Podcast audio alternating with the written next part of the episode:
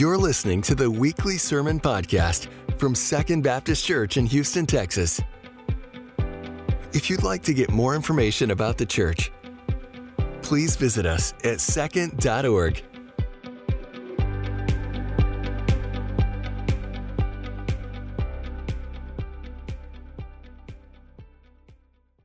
Just by way of hands, how many of you listen or watch podcasts on a fairly regular basis? Your podcast watchers and stuff. Okay, now only those who raise their hands can participate in this next activity. And I want you to raise your hand if you have the correct answer or an answer.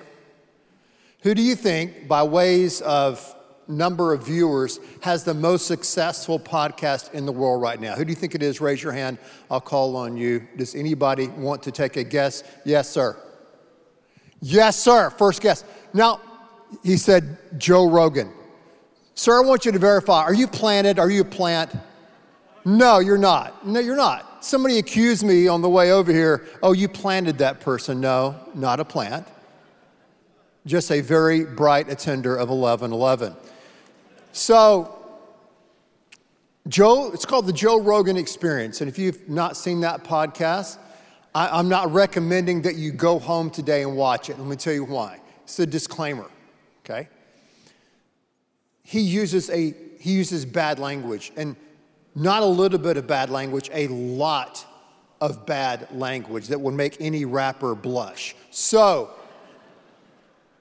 that being said, if you don't know who Joe Rogan is, Joe Rogan is an MMA commentator, he's a comedian, an actor, and he started this podcast years ago that's exploded exploded.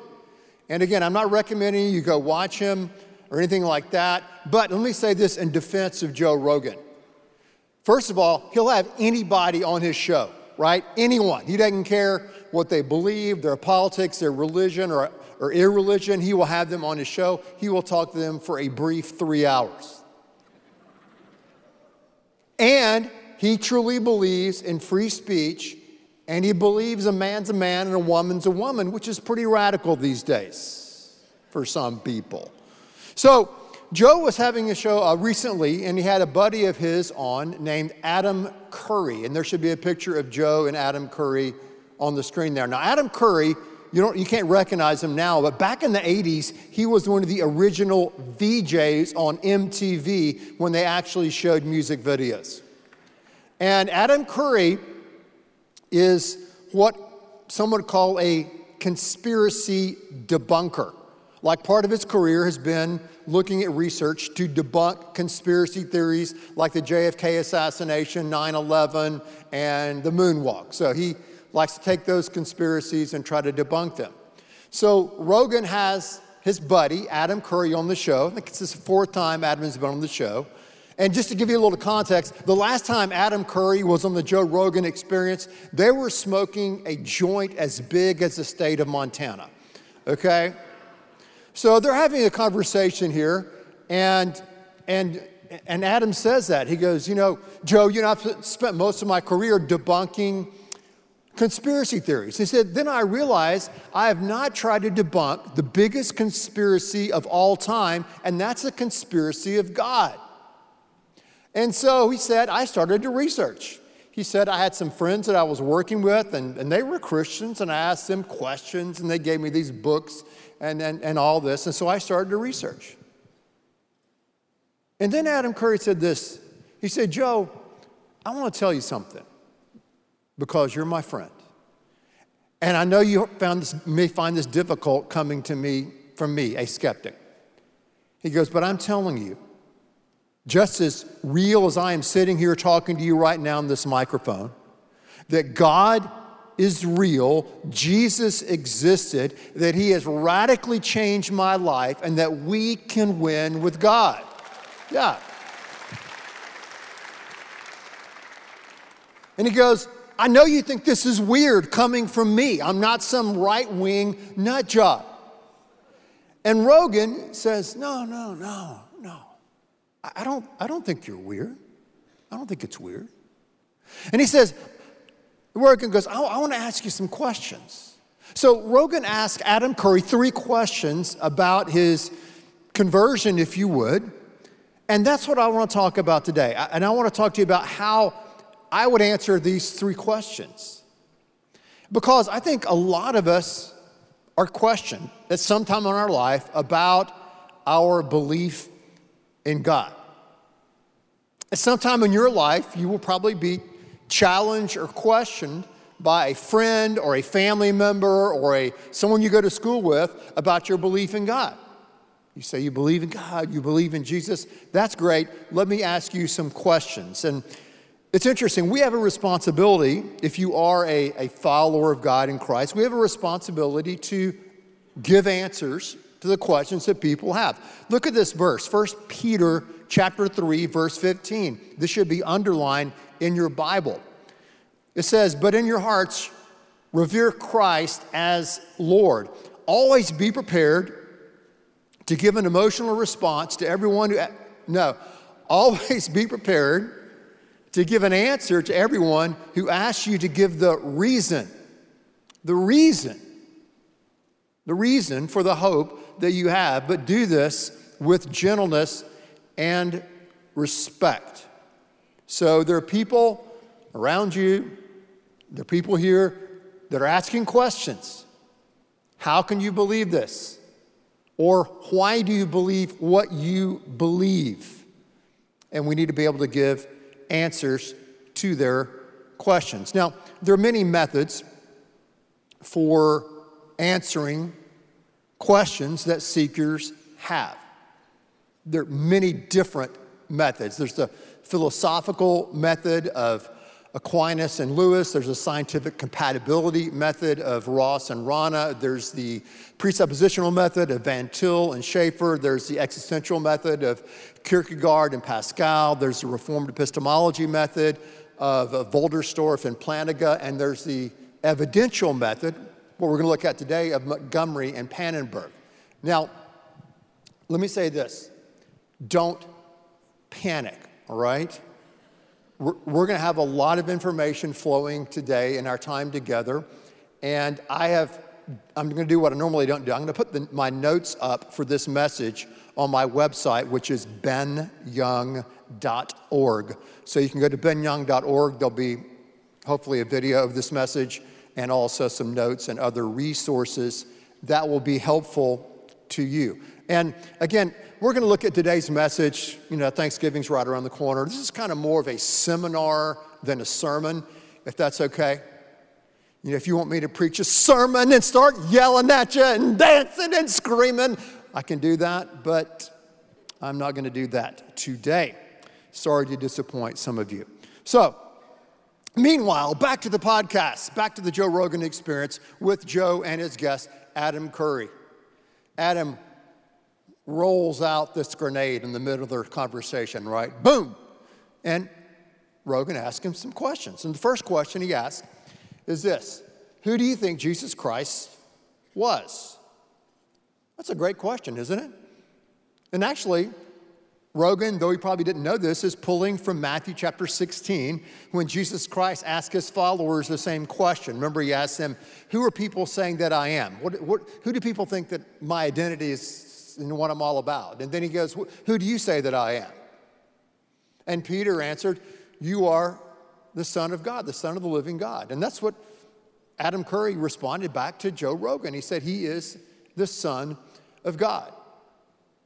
And I think when you look at that first question, that's really kind of the options that, that you're left with. And C.S. Lewis, who wrote a great book called Mere Christianity said, really, when it comes to the question of who Jesus Christ was or is, we have three responses, really, or three options. It's called the trilemma. He was either a liar, he lied about who he was, he was either a lunatic, lock him up, crazy, deluded that he was the Son of God, or he was really Lord. So, those are the options when it comes to the identity of Christ. And Adam responded Joe in kind with that answer.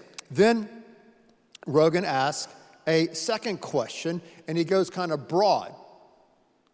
He goes, Well, Adam, how do you know that Jesus Christ even existed? How do you know he existed? So there's a, a, a thin slice of a, a certain flavor of skeptics that are on the internet now that are making the uh, grandiose claim that, well, Jesus Christ, he never really existed as a historical uh, person.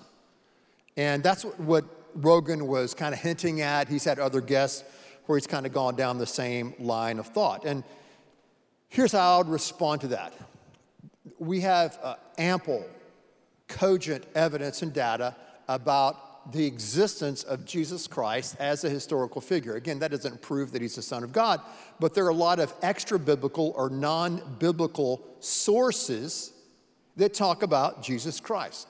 Here are just a few Thallus, Tacitus, Pliny, Suetonius, Celsus, also Josephus, as well as references in the Talmud. And when you look at these non biblical historical sources that are both Roman and Jewish and Oriental, not Christian, here's what we can learn about the person of Christ and about his biography. We can learn his name, we can learn the time and place of his public ministry, we can learn his mother's name, his ambiguous birth, the name of his brother James, uh, his fame as a teacher, uh, as a miracle worker, as his title, Messiah or Christ, his kingly status, the time and manner of his execution, uh, the leaders involved in his trial, the eclipse occurring at the time of his execution, and reports of appearances after death, and the flourishing of a movement that had Christ at the very center.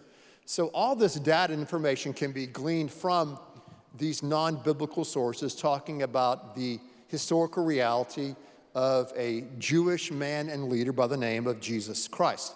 Also, you can look at biblical sources. And the reason you want to look at biblical sources is that even liberal or materialistic atheist scholars who were scholars of the first century use New Testament data in their research.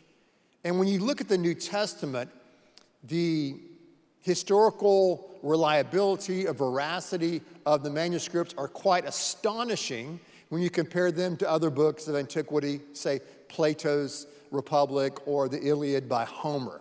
Uh, John A.T. Robertson, who's a liberal scholar, said this. He said, The wealth of manuscripts, and above all, the narrow time between the writing and the earliest extant copies, make the New Testament by far the best attested text of any ancient writing in the world. So, when you're looking for evidence, in this case, of the existence of Christ, you can look at the non biblical sources, but you also can look at the New Testament and biblical sources as well. And then the third line there, and I would say, is you have to deal with the Big Bang. And when I talk about the Big Bang, I'm not talking about cosmology, how we got here. I'm talking about the Big Bang that started the revolution that changed the entire world. And the Big Bang was the resurrection of Jesus Christ. So everything, the entire Christian movement is based upon, was based upon, is based upon the physical, literal resurrection of Jesus Christ. If you are in marketing, the unique selling point, the USP of the Christian religion is that its founder died and rose again on the third day. The resurrection is not something that was bolted on or added on 300 years later. It's always been at the very center of the Christian witness. The resurrection is the catalyst it is the power that got the Christian movement going. Without the resurrection, there is no Christianity, there is no New Testament, there is no Western civilization, there is no United States, no Europe, nothing as we know it, without the resurrection of Christ. Everything rides on the resurrection. And so that's why over the years, over the years, many people who have been skeptics agnostics or atheists, like, say, Josh McDowell or um, Frank Morris, when they've said, if I can just disprove the resurrection, then I've got them. And many times it's led people down a track of investigation, like Adam Curry. Instead of being a skeptic, a conspiracy debunker, they become a believer in God and Christ. So, uh, Dr. Fritz Schaefer is a, a, renowned scientist. He is the director of computational chemistry at Georgia, Stanford, MIT educated.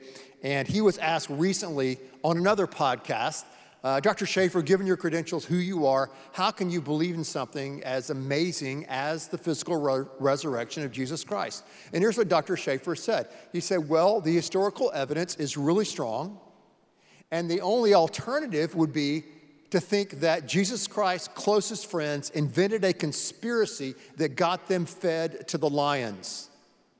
And that probability seems small to me. So, the idea that some people have, and kind of what Joe Rogan was hinting to here, that Christ never existed, that there's simply a Jesus mythology that people made up, simply doesn't hold weight in reality. You can look at the non biblical sources, the biblical sources, and of course, you can investigate the uh, Big Bang, which is the resurrection of Jesus Christ. Even atheist scholar Bart Ehrman, who's a New Testament scholar, Princeton theological educated, pleads with his fellow skeptics not to make such a uh, foolish, asinine claim to say that Christ never existed. Uh, Christianity is not a fairy tale that was made up of fables, it's based upon factual events that happened in time, space, history. Uh, Christ is not some myth, some ghost. He made you know, footprints in the sands and fingerprints, and his evidence uh, is not just throughout the world, but also throughout history, biblical and non biblical. All right, third question, moving right along, okay? Joe asks his friend Adam Curry, well, isn't belief in Jesus a type of psychological software you can run to make you happy? Which I've seen Rogan interview other people who talk about their Christian faith, and he'll always kind of go to this therapeutic angle, if you would. Are you in it because of the psychological goodies that Christianity can give to you? You know, and, and I would say this if someone posed that question to me, I would say yes and no. Okay? Yes, I do believe that there are real emotional, if you would, psychological benefits of believing in God and following Christ. There's peace there, there's comfort there. At the same time, belief in Christ and Christianity is, is much bigger and greater and grander than that. It's a comprehensive worldview that affects every single aspect of our life. And what to me Rogan's hinting at with Adam Curry is that, you know, he's talking about the experiential value of the Christian faith. And I think there is experiential, what I would call experiential evidence. And, and there's different types of experiential evidence. There would be what I would call expert testimonies. You have somebody like Paul, who wrote most of the New Testament. Paul was hired originally as someone to wipe out people who believed in the crucifixion and resurrection of Christ. Paul was a guy who had other Christians like you and me executed and killed. He had their families thrown in jail. Then he this brilliant scholar, passionate, committed leader to wiping out Christians, had a personal experience with the resurrected Christ that totally changed his life and world. He went from being a persecutor to being a passionate proclaimer of Christ, willing to suffer massive pain, massive hardship, massive persecution because of his experience he had with Jesus Christ. Now, here's a note about Paul. I talk about this a lot. He always continued his job in the secular world in the marketplace. He was a tent maker, and on the side, he wrote the most influential book in the world, the New Testament. No pressure to y'all, no pressure. Okay? So you got to deal with an expert testimony like Paul. Then you Fast forward to what, 40 years, you have Justin Martyr, who grew up in pagan home and, and was a Platonist, his conversion, and then he eventually was martyred for the faith. Then you have Origen, who's another scholar in the second and third century. You have uh, Augustine, his incredible conversion experience and his influence uh, over uh, the Roman world and really all of Western civilization. Then you have Thomas Aquinas as he took the writings of Aristotle and synthesized them with scripture. You have Martin Luther, you have John Calvin. Uh, you have Dietrich Bonhoeffer in the 20th century, all of these men that had incredible conversion experiences that affected their entire worldview, and they had a massive influence on who we are and what we believe today. Then I would go on to talk about what most of us here are familiar with, what I would call an everyday needs kind of story. You know the story when Jesus Christ healed that person that had been blind from birth? I mean, he, he healed him. This guy was blind, all of a sudden he, Christ healed him, he could see. Well, they started confronting this guy. They go, Hey, who is this Jesus guy? Back to the original question. Who is he? What did he do? Is he a devil? Is he a demon? And the guy who was healed said, I, I don't know who he is. All I know is I once was blind and now I see. So a lot of us could stand up here today in this seminar, not sermon, and say, you know what? I never had experienced unconditional love before until I asked Christ to come into my life. Or you could say, I never had a peace in my life before, a peace that I cannot describe or explain or measure in a laboratory until I put my faith and trust in Jesus Christ. Or maybe you've gone through a difficult trial.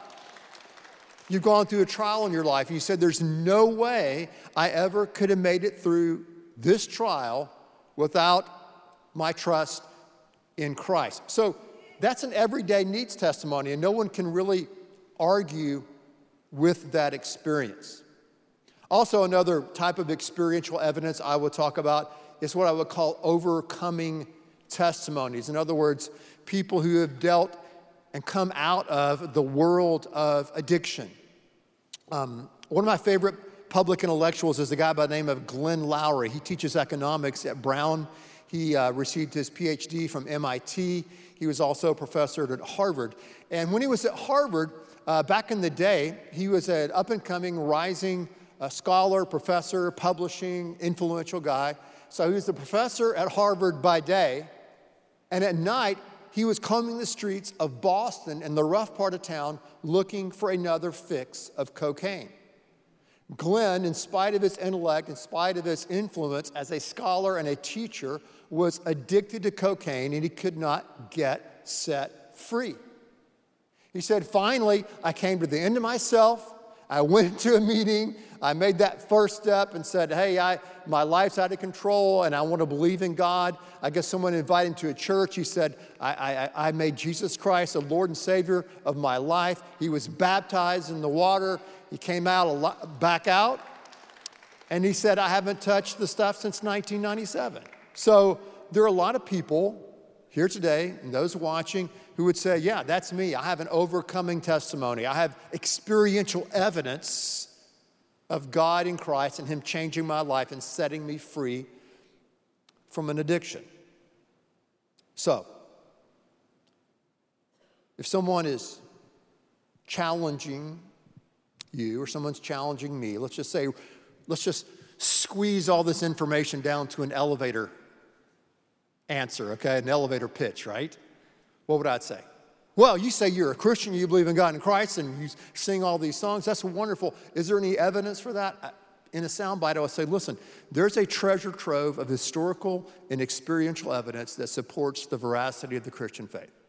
And if you're interested, I'll be glad to talk with you or recommend some books or some podcasts that you can watch or listen to that will be helpful to you.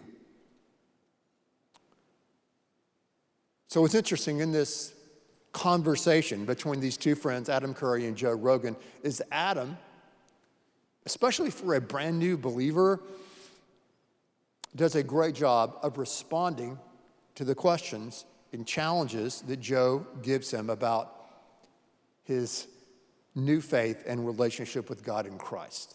He, do, he, does, he does a great job in, in responding, and he responds, as this passage says, with gentleness and, and respect to his friend. Now, I think it's important that, we, that we understand this, that we don't leave this uh, seminar today thinking that Christianity is some type of, how do I say it, intellectual, cognitive assent to a bunch of propositions. There is a God, He sent His Son, He died on the cross, He rose again check the box, check the box. I believe those things, I, I consent to those things. Um, it's not about that. There is data, there is knowledge, there is historical knowledge, and we do have great intellectual foundations for our faith. I mean, the Christian faith has been attacked, deconstructed, criticized for 2,000 years. So we've had men and women defending the faith for, for millennia.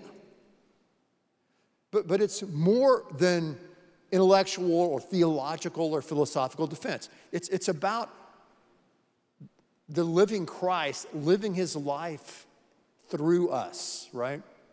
So, so the first thing in our passage today was revere Christ as Lord.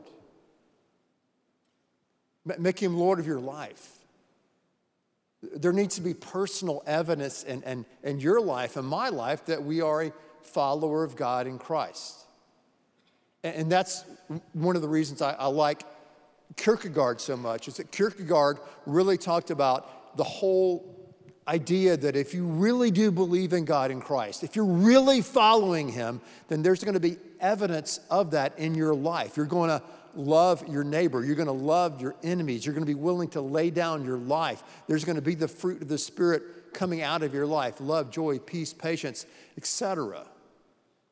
So there's a big difference between believing that God exists, believing that Christ is real and believing in, in Him as your Savior, as your Lord, as the, the leader of your life. So I think it's important in, in any conversation or message like this one that we talk about that and not uh, lead us to believe that it's some type of uh, head trip. Uh, it's not that at all. It's much more than that. It's a heart to heart relationship with God in Christ that affects everything. So, the good news is that God is real, Jesus Christ existed, and He really can change your outlook on life. And you, like Adam discovered, can really win with God. All you have to do, all you have to do is be honest with God Ask Him, humble yourself before Him, and He will meet you right where you are. And that's good news. Thank you for listening to the Sunday Sermon Podcast from the Woodway campus of Second Baptist Church in Houston, Texas. For more information about the church, please visit us at second.org. That's second.org.